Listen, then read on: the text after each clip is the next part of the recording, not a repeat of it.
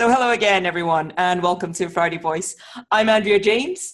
I'm your host uh, for all of the Friday Voice series, uh, as well as all the podcasts here at Voice at the Table. So, do check out our, vo- our website, voiceatthetable.com. Uh, it has this and many other resources as well.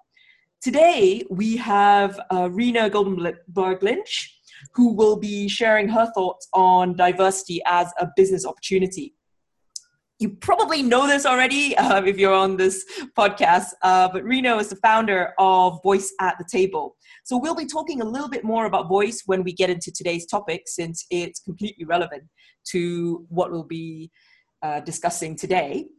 Prior to setting up Voice, Rina has had 20 years of experience as a lawyer. She was at uh, Clifford Chance as a banking lawyer and then director in the legal department of ING. So, welcome, Rina. Oh, hello, Andrea. Hi, everyone. I see somebody's been doodling on the slide. That's what I was just. It wasn't me. we have a ghost among us. I thought it was you. Not me. so, could you tell us a little bit about how Voice was set up and why you did it? Yes, sure. Um, I'd love to, and uh, partly because it is relevant to this conversation um, discussion today. So, as you said, I practiced banking law for the majority of my career, but alongside that, I also mentored um, heavily and extensively, both within the uh, organization and outside, uh, primarily women, more junior women, and I also was very involved in uh, the employee forum. In fact, I chaired it for quite a few years within the bank, within the UK, and also across the platform in Europe. And the two things that I've learned from my experience uh, there is that um, one is I was really, my passion lie not in so much writing contracts, but much more in advancing and supporting uh, people, uh, women in particular, obviously, because I myself am a woman and I've experienced some of the challenges that we will be talking about as well. Um, but also um, the fact that I noticed that leaders weren't always capable of getting the most out of their resources, so the most um, of the talent and contribution. Um, so uh, I set up Voice at the Table to address those two things. And that's exactly what we do. We, we work on two levels. One is working with the companies, the management, the leaders, to transform culture to make it a lot more inclusive, inclusive to every individual in the team. And on the other hand, we also work with um, companies supporting the women, women working in those organizations um, throughout their entire career uh, progression. So that's what Voice at the Table do. Great, thank you so much. Um, we've had a few people join in. Um, Rina's just been introducing us to how Voice at the Table was set up. So before we begin the presentation properly today, a quick word about the format. We're going to keep it relatively informal and conversational today. Uh, Rina will be presenting on four key points for about 20 minutes, thereabouts. Um, I will be monitoring the chat box throughout Rina's presentation. So feel free, whenever you have any questions or comment, do put them in the chat box. I'll be monitoring that all the time. Um, if you'd like to speak to Rina directly, please let me know and I'll unmute you uh, during one of these times. Um, and do note that it will be recorded. So if you're happy to be shared with the rest of the Voice at the Table members, uh, please do uh, let me know and I will unmute you. You can also write in the chat box privately to me if you'd like to remain anonymous. And of course, if Rina asks you some questions, uh, it would be great if you could use your chat box to participate. Uh, so let's um, kick off, Rina. Great, thanks, Andrea. And so, so I am going to make use of this feature of asking you questions. And by the way, I can't see what you're writing because I'm controlling the slideshow, but Andrea will. Um, I want to ask you to let me know whether you believe diversity is a business opportunity, and whether your answer is a yes or a no. I'd love to also know why that is. What is it that makes you think it is or it isn't? Um, and if you could let us know while we continue um, the conversation and then we'll bring out some of these points as we speak. Um, that would be really great. Yeah? Okay, so um, let's let's let's get started. So um, Andrea mentioned that I'll be talking about um, four key points. Now let me make sure the slides are moving. Yes, that's me. Um, and we'll talk about the global business trends. Uh, and some of you have uh, may have already heard me talk about this, uh, Jenny in particular, and um, some colleagues from TFL as well, because we just ran a voice circle for Transport for London yesterday discussing some of these things. We'll talk about the, the, the key global business trends that make uh, diversity not only a business opportunity but an imperative. And then we'll also talk about the business benefits, and I'll, I'll show you some examples that I've come across um, that demonstrate how you can make diversity a business opportunity, transform it into a business opportunity. So the, the, there are four megatrends, global megatrends that will shape um, and change the way that we interact with each other, the way we live, and the way that uh, business will be done. And they are, just to cover all four, diversity of markets, diversity of customers, diversity of ideas, and diversity of talent. So let me talk a little bit about diversity of markets. And like Andrea said, if you have any questions, please uh, chime in at any time. So diversity of markets um, is this notion that um, the, the marketplace, the global marketplace is changing drastically. And the reason, what, what, drives this change primarily is the fact that our population in the world is growing. And that growth is going to, it's estimated to be um, in about at 2025, we're supposed to hit 3.2 billion in population size, which is up, up from 1.8 in 2009. So it's quite a drastic shift, but the most remarkable part about it is that most of the growth is taking place in Asia, Africa, and Latin America. So, what that means is that demand is shifting to emerging markets.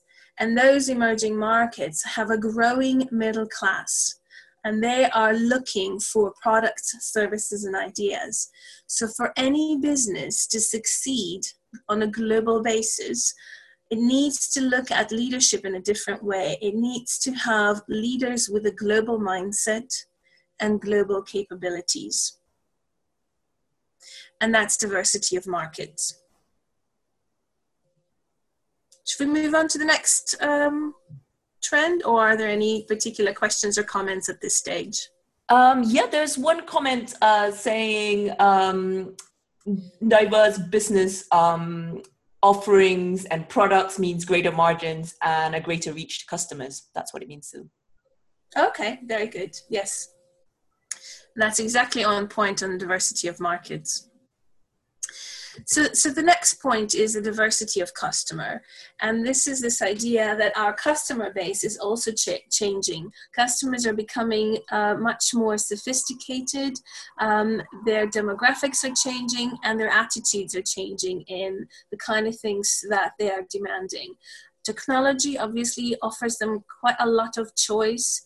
And the fact that the customer base itself is much more diverse there is an expectation from them that uh, products and services will have a much more personalized approach. So if you think of the marketing nowadays, if anything that comes across to you, basic, largely based on some of the sort of the analytics um, that is being gathered by Big Brother, if you will, um, this idea that you can personalize uh, marketing to your needs, to your specific sort of uh, hobbies and interests. That is all forming part of this um, trend.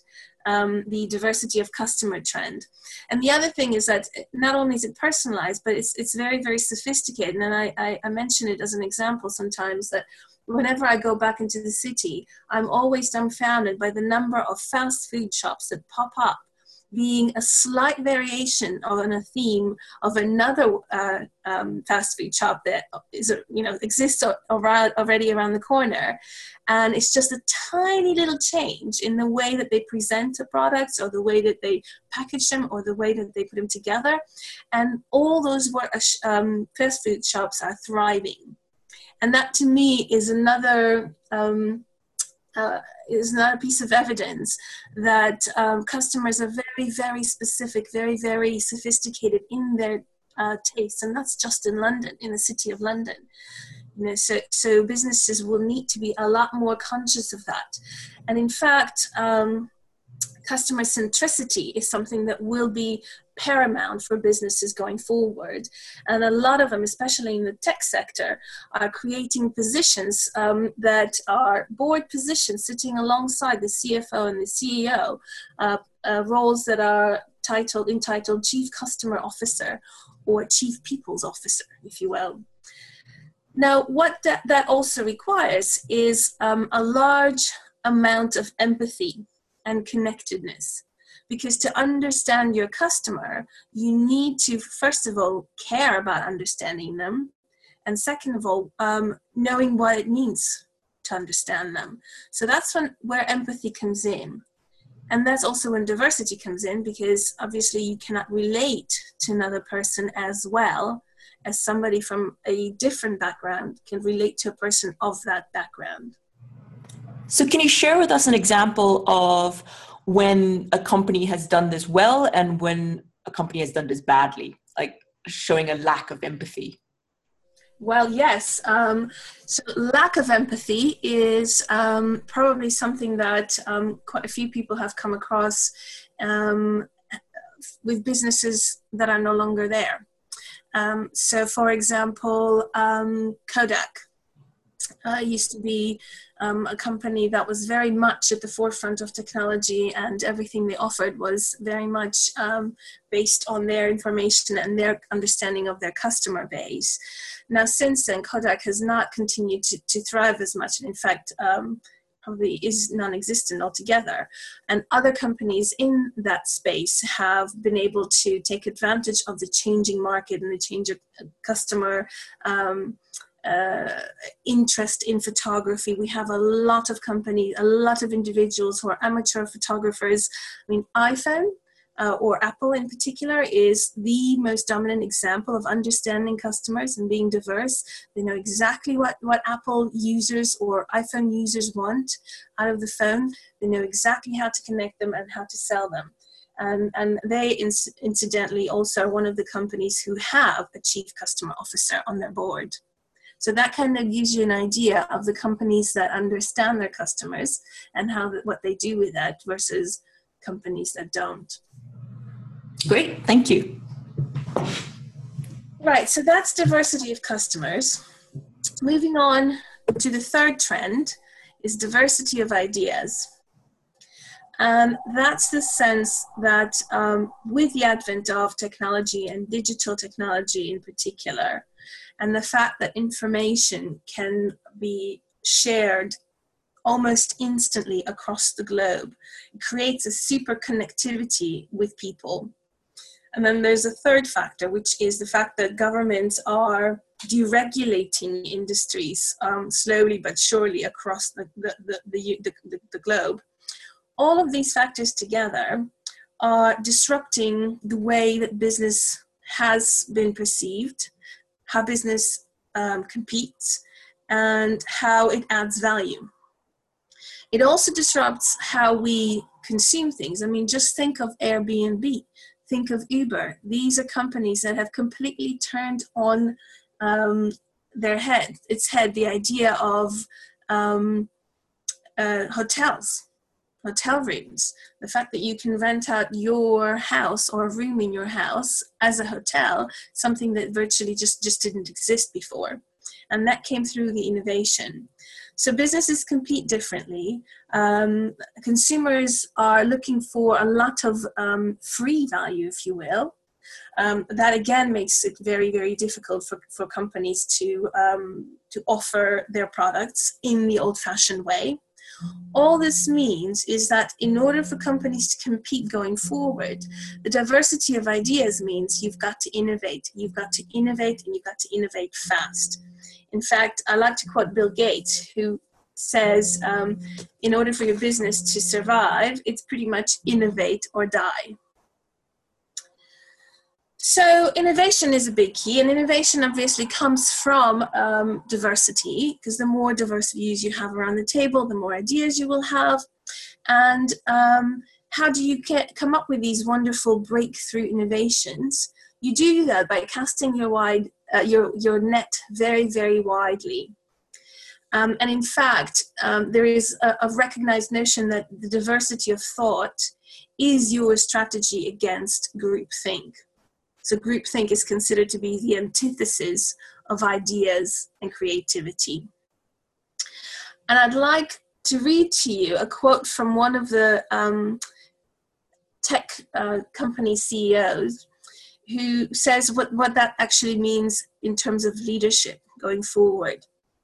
So, for leaders, he says, it's making sure that you have little risk of being blindsided by something that a diverse team would have known about and would have identified as an opportunity or a risk. I think it brings far greater confidence to the decision making when you know you are being supported by people who have far more diverse points of view. So that's the idea of um, diversity of, of ideas. Yeah, it's it's a very important one and something that I think a lot of companies do in a this is nice, but in practice they um, somebody who presents a an idea that doesn't sit with mm-hmm. the rest of the team, for example, um, it's it may be looked on like a negative uh, thing. Uh, yeah, actually presented. So it's it's an interesting one, I think. It, it is, Andrea, because I mean that, that's the other coin of diver of this the other side of the coin of diversity, which is inclusion. So, in order to bring out this diversity, it's one thing to talk about it and to understand it. It's another thing of actually harvesting it or harnessing it, mm. and you can't really do it without being inclusive. And inclusive actually means, you know. Um, uh, listening to that point of view that's very different from you, or even if you disagree with it, letting it shine. Moving on from diversity of thoughts to diversity of talent, and that's the one that I think we will mostly um, that will mostly resonate with many of us, because this has to do with what a lot of companies actually understand as being the most important asset of their business, and that's its people. and the fact is, talent is becoming much more scarce in the world and it's very difficult to feel that in a city like london because everybody can wants to be here. But it's a trend that will not stop and i've heard stories of businesses here in fact even yesterday um, where actually talent um, is becoming much more difficult to attract to your particular uh, job or company let me let me let me give you some statistics to to explain what I mean by that. So, at the moment, we're looking at a, an aging population across the globe, and it's predicted that by in 2050, those aged 65 and over will reach 22% of the global population and let's let's remind ourselves that the, the, global population is growing and growing and growing. So it's going to be a massive um, number of people who are going to be virtually non-employable. And just to compare it to where we are today 10% of the population today are over 65 so we have an aging population and that is going to create a problem for talent. The other phenomenon that's relevant here is that higher education is um, being exported and is available in many different parts of the world now and globally. And it's creating a group of very highly mobile and highly educated workers. So by 2030, for example, China will have more graduates than the entire US workforce today. And India will produce four times as many graduates as the United States by 2020. That's three years from now. and these are people who will of course they want to come to london and they will want to come to different places in the world but they will be looking for companies that reflect their experience and their uh, demographics as well the other thing that's relevant here is um, the so-called millennials and that because they're coming of age now as well and this generation will comprise 50% of the global workforce by 2020. Again, that's three years from now. They have very different expectations and different attitudes to work, and I'm sure if you've uh, if you are one or you have worked with one, perhaps you've encountered that. Um, and they will be very integral to shaping the culture in companies and in the future. They have a very different attitude to work life balance, to what they want out of life. They do want to bring their whole self to work. They don't want to have to fit into a particular mode, uh, sorry, mold. And they want to, and they care. They care about things beyond making money. However, today, until today, uh, data suggests that many of the companies have struggled to attract a, a very diverse pool of employees, and that's going to be a problem. Uh, it's going to be a problem for many companies, um, starting out in the tech sector, but going forward in, in, in some of the others, in all of the others, really.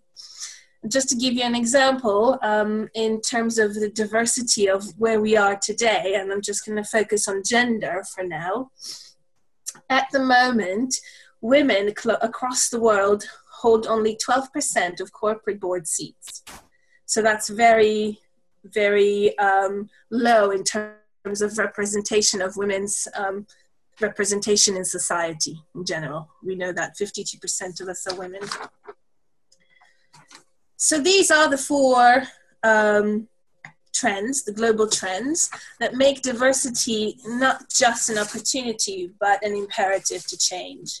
And I'm going to pause here for some thoughts. Um, do people have any ideas or thoughts or comments? Have they seen this already? Have you experienced any of this in your own workplace? Because um, I get the sense that some of this is more relevant than um, some of the other things because we haven't felt it yet. But have people heard about these? We've got some, uh, there hasn't been an answer to that yet, of course, uh, but yeah. we've had a question to say, um, to ask, where can uh, the listeners find the stats that you've quoted? Um, for I can provide them. I can provide the stats, but really, just a little googling exercise will um, support all of that. There's lots and lots of research out there that shows if you go on Harvard Business Review, for example, lots of good information about uh, how leadership is, needs to change and what's driving that change. Um, there are lots of other articles. A lot of the, the big consulting firms are producing very big reports. I'll, I'll continue to cite some examples as we go through the benefits. But if there's any, any specific information that you would like me to, to give you the source for, just email me. Email rina at voiceatthetable.com and I'll be able to give you the source. There is another question. Um, you you mentioned inclusion earlier, are there any case studies of notable companies that have fostered uh, that inclusion piece and how?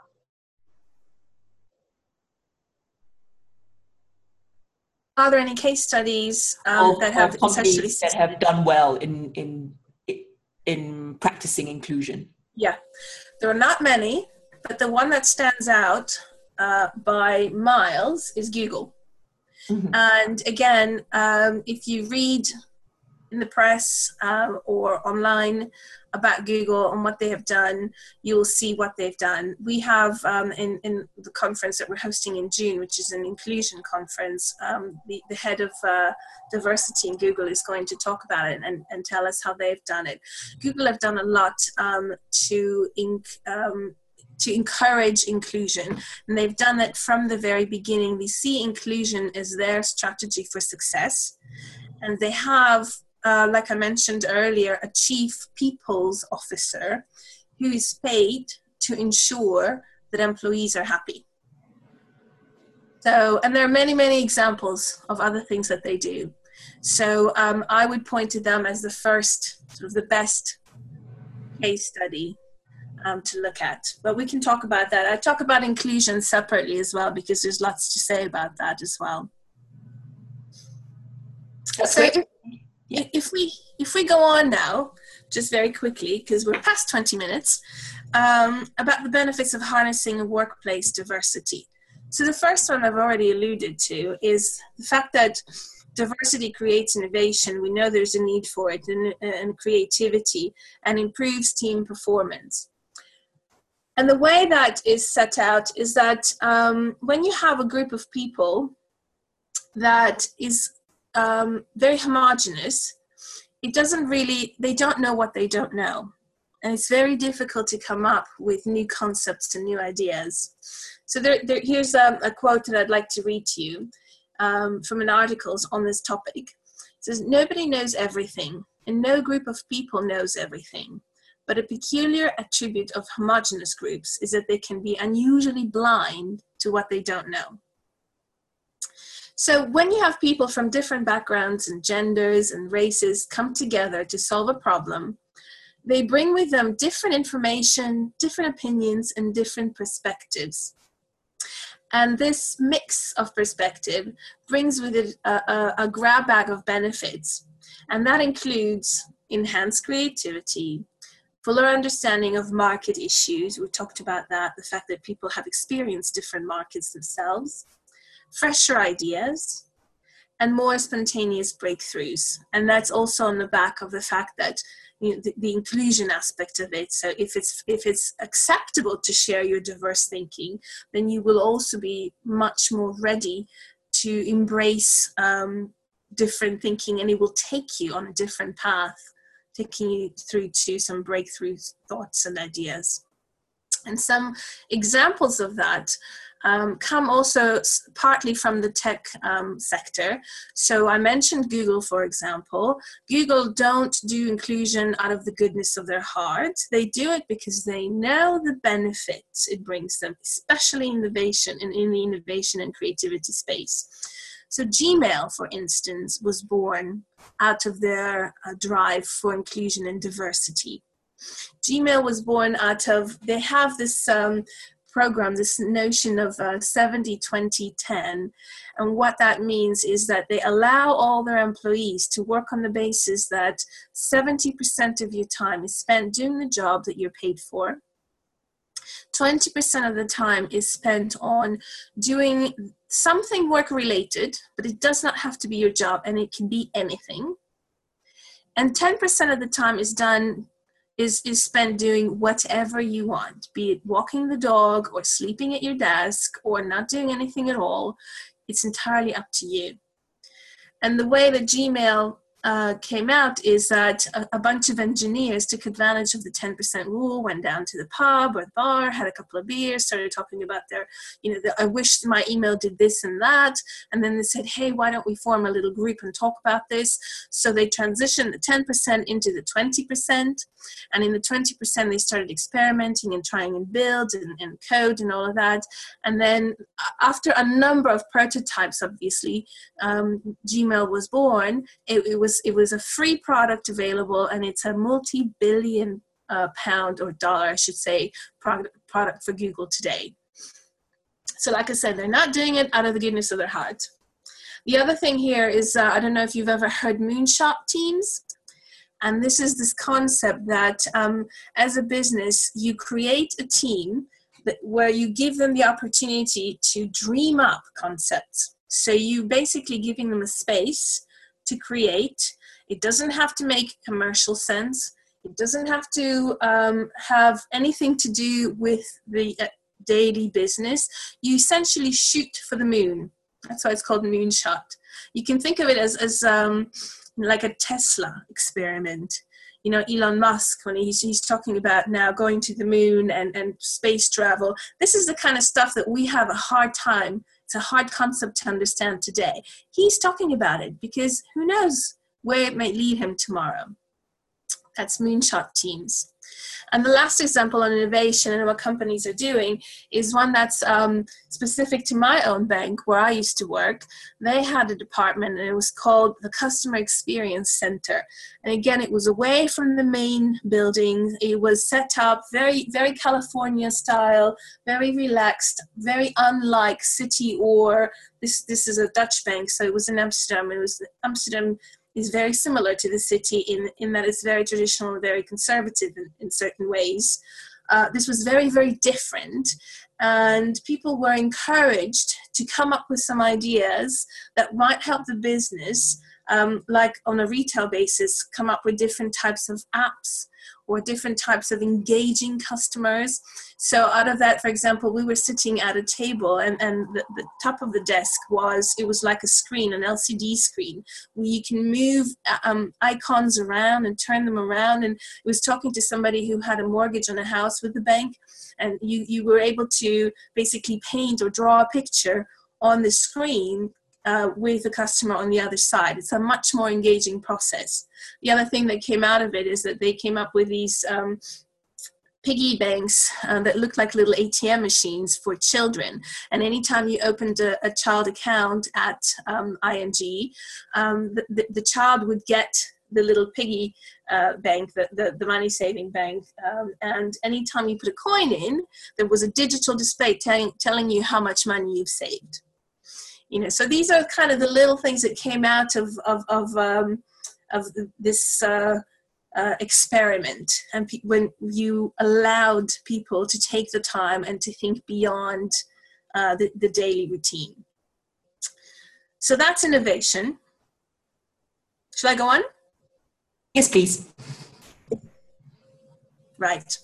Higher earnings and um, returns on equities there are quite a few reports out there that confirm that um, having diversity at the various levels actually leads to making more money.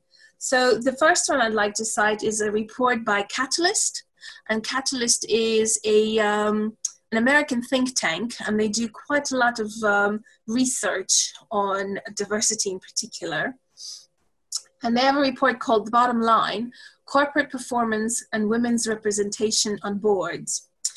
Um, and that research found that uh, having more women um, on bo- at board levels as board directors um, makes companies, and these are Fortune 500 companies, perform better financially, um, better than those who didn't have any women on the boards. And I'll give you some statistics so the return on equity of those um, companies was that the female-friendly companies outperformed the competition by 53%. In terms of return on sales, companies with more women on their boards saw a 42% higher return on sales. And that was also confirmed to me actually by a woman who runs sales for Procter & Gamble UK and she did the same thing. She just insisted on putting together a diverse sales team. And as an experiment, she compared it to those that weren't diverse. And she showed to her bosses, to her board, how, how the, the diverse teams of men and women and various backgrounds and diversity outperformed in sales the more homogenous teams. So, why do you think this is? Well, I think it's because, again, we can relate better to customers when we have diversity. We have higher levels of empathy because we understand them differently. You know, so, so you know, if you have, um, let's say, the typical example of, let's say, 40 some year old uh, white men selling products to women, it's very difficult for them to relate to those women and their sales are just not going to be that good. Um, I'll give you an example that, that was given to me about designers. Let, let's say uh, manufacturing and design of automobiles, of cars. So the question that we were asked is how many women drive? And in a big, big uh, ballroom of, of uh, people, everybody raised their hands, or women all raised their hands. And then the question was, and how many of you have a car that had a place for your bag in it? And no one raised their hand. And that's because cars are designed primarily by men. by men, but they're not all driven by women. And that's what I'm saying. Is so, so there is that isn't that empathy to your customer. We talked about customer centricity. That's a great example. um, yes. Uh, and, and, and so on and so on. There are lots of other. Credit Suisse did a research um, uh, report as well that uh, basically showed that. Um, uh, uh, let me just read it to you. In testing the performance of 2,360 companies globally over six years, our analysis shows that it would have it would on average have been better to have invested in corporates with women on their management boards than in those without, because those women, uh, those with just outperformed, had lower risk uh, uh, profiles. And, um, and this is also sometimes now uh, is being rolled out as investment strategy to look at the board composition. Do they have any women on the board?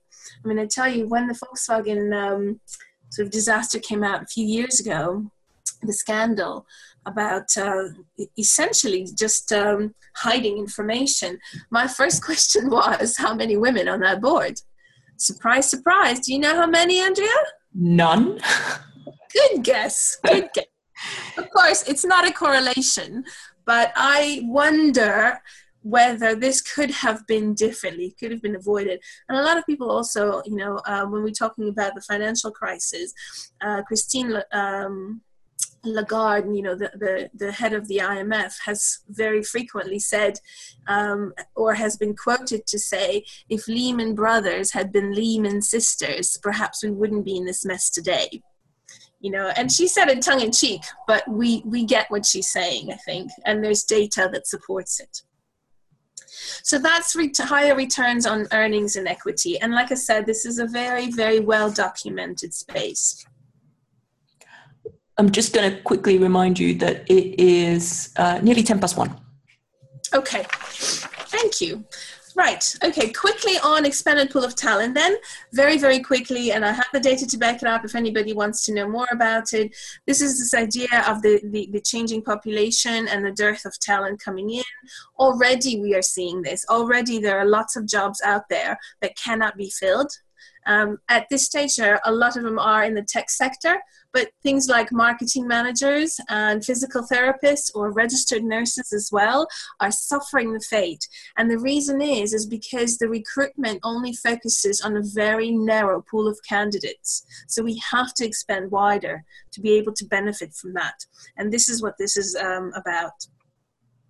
And I'm just rushing through improved decision making.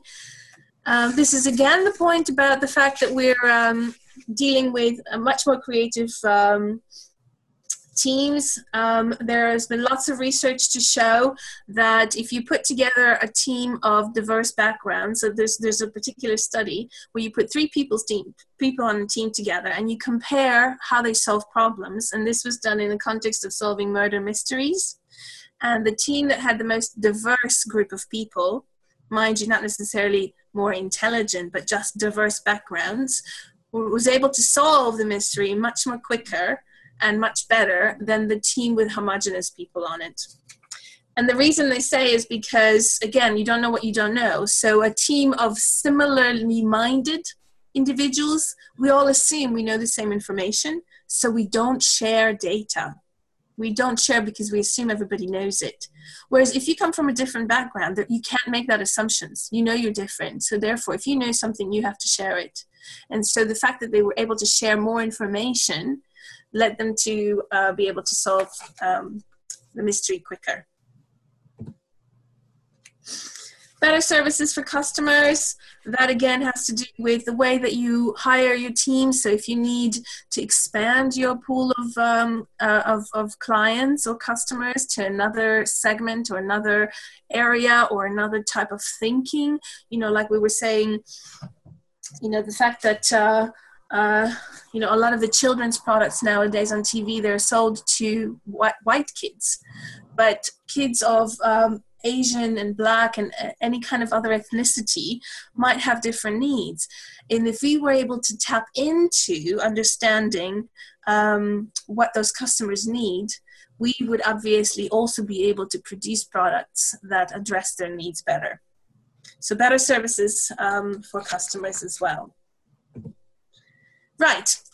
Uh, I'm, I'm, I'm jumping to the conference only because I think the case for diversity is very, very strong. And even if I were to assume that you all believe this with me, um, I think believing in diversity is one thing. I mean, one of the things that I hear companies say all the time is look around, look how we have 170 cultures represented in this building. Yes, you do. But how do you harness that diversity? Are they allowed to be themselves? Are they allowed to speak their mind and bring their experiences in? And most of the time, the answer will be no. Nobody ever says it but I know it's usually no. And that's because the culture isn't inclusive enough. So you need inclusion to bring all the diversity in. And the reason I put up this slide is because we have a conference that talks about that in June. I'm just to put it right there. If you're interested, click on on on on the uh, link there or just go on the website and have a look. Um, it, it's going to address a lot of these issues um, but from an inclusion perspective. So it's how to bring your own individual diversity in and from a company's perspective how do you tap into that individual um, diversity and leverage it for the business? And i think that's it. I suppose I should mention next um, the next uh, Friday Voice is taking place on. I can't see it's covering on the slide the date. Can you see, Andrea? Yeah, it's the thirtieth of June. The thirtieth of June, and that's um, on how to be a successful working parent. So a little bit about. Um, work-life balance, how to ditch the mum mum guilt, uh, dad guilt, um, and it's presented by Emily Thorpe, who runs a business um, called Happy Working Mum. She's also one of the panelists um, at our conference, and she's also one of um, our um, associates at Voice at the Table. So be sure to sign up for that. Um, the link is already on the calendar, so please just click on it and sign up. Excuse me. That's all from me. Are there any questions? Um, yeah, there are. um, one of them is um, a little bit different. Uh, it's a question of how to get a start in a career in diversity and inclusion. Uh, what would be a career path, for example? Oh, that's a great question. I love it. Um, well, what I did, so so obviously, first of all, you're very passionate about this, um, and that's the starting point. Um, the other thing then is to try and find a role um, in that position. There are quite a few now being created and being filled. Uh, some of them are shared with another HR type position. I know somebody who's just, he, she had a very similar um, desire and she was in recruitment. So she actually um, went into a job for Expedia, uh, which is a part time recruitment and part time um, head of diversity job. So that's a good way of doing it. Um, have a look, I think, for openings and don't be afraid to apply, even if you don't think you have all the skills. The fact that you are passionate about it gets you 60 to 70 percent there and the rest you can learn it's not rocket science it's, it requires um, uh, a lot of commitment resilience as well because it can be a frustrating job um, but it's definitely doable um, actually, we've got a taker to be unmuted to ask you the question. Okay, great. Uh, go ahead. Um, hello. Hello. Hi, can you hear me? Yes. Hi, um, sorry, my name's Harry. Thank you for the presentation so far. It's been amazing. Just to give you some background about me, um, I recently certified as a life and business coach. Uh-huh. And one of the areas that I want to go into is diversity and inclusion. Mm-hmm. Um, and I think I've seen the benefits of what that's doing now, partly because I've seen the lack of it in my current sector or my current work background. Yes. So I work. Uh, my background's been in fashion. Um, oh. Unfortunately, unfortunately, retail hasn't really got there yet in terms of head office buying and merchandising. However, I've now been partnering with the likes of um, banks who happen to understand where this movement is going. Mm-hmm. Um, and I guess my question is around I'm super passionate about it to the point where I'm now getting that exposure, and this is partly why I'm on this call. Mm-hmm. Um, my question was mainly around I'm doing it through setting up my own business as a coach. Yeah. How, however, is there a way for me to get even more involved or get more I don't say leverage, but just more experience and just be a part of something? Well, there are lots and lots. And first of all, thank you for sharing. And um, again, thank you for um, coming on on this podcast and caring enough about the subject to want to do something about it. Um, it's a thriving space at the moment. Obviously, you you will have noticed that. Um, mm. uh, I find that there's a lot of um, great rhetoric from companies about wanting to do the right thing, and. Mm to a great extent it's maybe wanting to do something and not really knowing how. To a great extent it's doing something that we think is the right thing to do. To another extent it's our customers want us to do it and so we're doing it.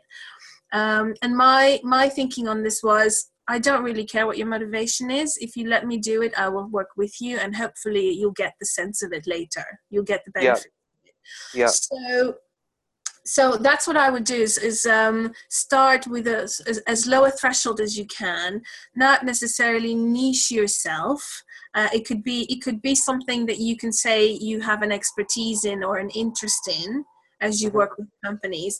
But my suspicion is is as soon as you start working with any company that will be one of the topics that will come out so i'm, I'm a coach myself and i work with a lot of other coaches um, and okay.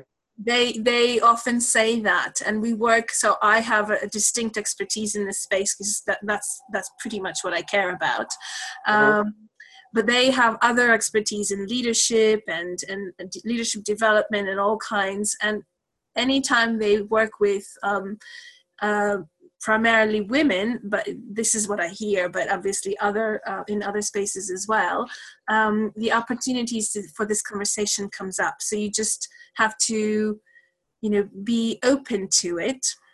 Mm-hmm. But don't necessarily narrow yourself to it because I think it's everywhere.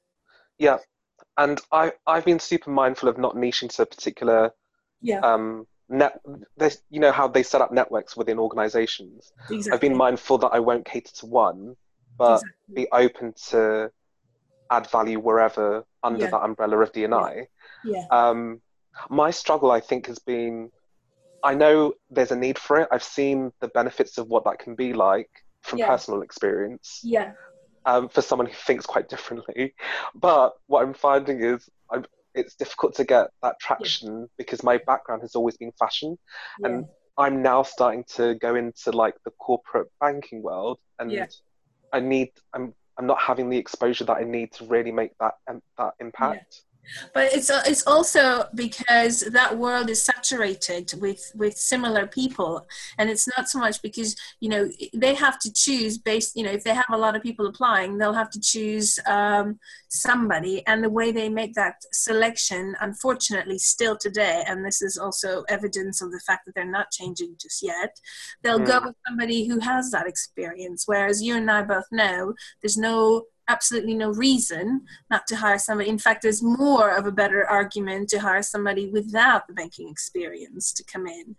But mm. that, that's how they select um, out of you know the bigger pool of, of uh, support supporters and providers.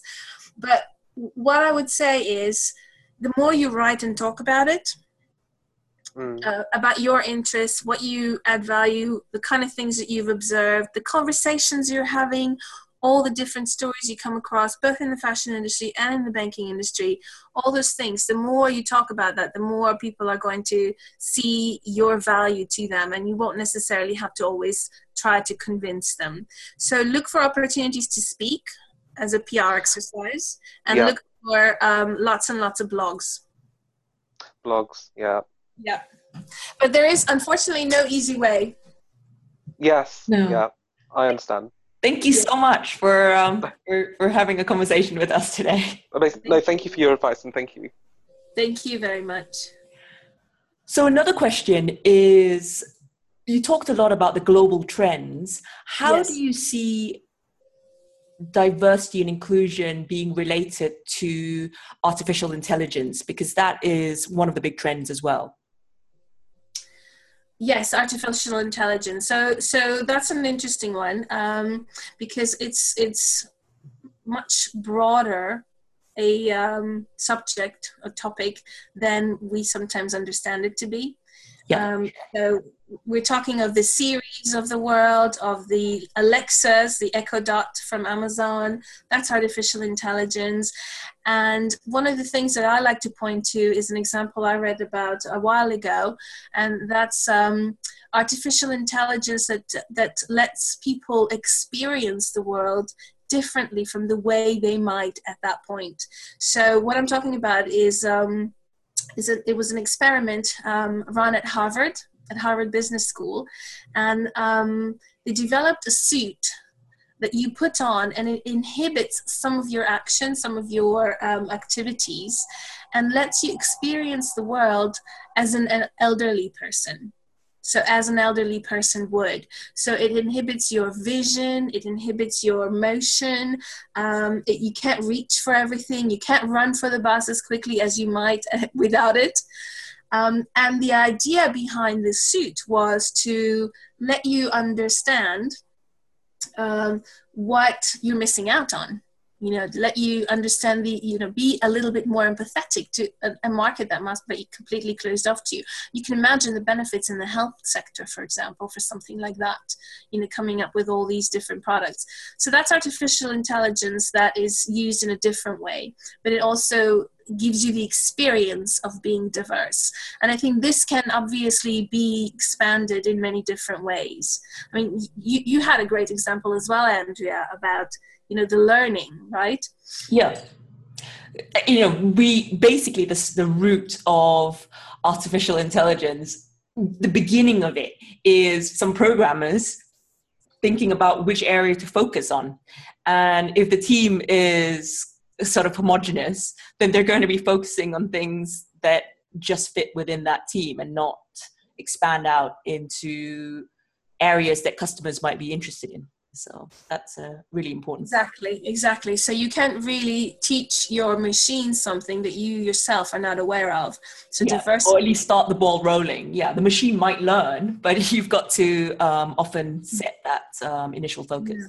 Yeah. yeah yeah. So that's that's a really important point for um, any kind of technology but ai as well. Well, we are running out of time now. Uh, so we've got just a couple of minutes left. If you've got a last minute question, uh, just put that into the box. Uh, while we wait, I'll just say that uh, having worked in a number of companies, you know, in my time, and seeing how it is very, very difficult to be inclusive, as it were, or managers find it difficult to. So when I raise uh, a point that is not in keeping with their plans and just it's it's um, a risk factor for example. It it was potentially seen as negative. And i have to say working with rina she genuinely uh, walks i mean she she hasn't put me up to this or anything like that. It, it, i've seen it um, in the meetings. If somebody does have um, a, a, a viewpoint that is a little divergent or um, left field. It's it's taken on board very well. And I think it, it has made a difference. So thank you. I'm, I'm, glad, I'm, glad, the camera isn't on at the moment. um, I think that are that's all the questions. Um, if I've missed out on anything, let me know. Um, otherwise, thank you very much, Rina, for your presentation. Thank you, and thanks very much for everyone who was listening. Uh, thanks for taking the time out uh, to join us. We'll send it out as a recording, won't we, Andrea? Yes, we will. Yeah, great. Well, have, have a good afternoon and bank holiday weekend. Yeah, and uh, hopefully it'll be nice to see you at the conference and meet you in person. Uh, if not, join us next month again for Friday Voice. I'm Andrea James. Uh, thank you very much. Goodbye, everyone. Goodbye.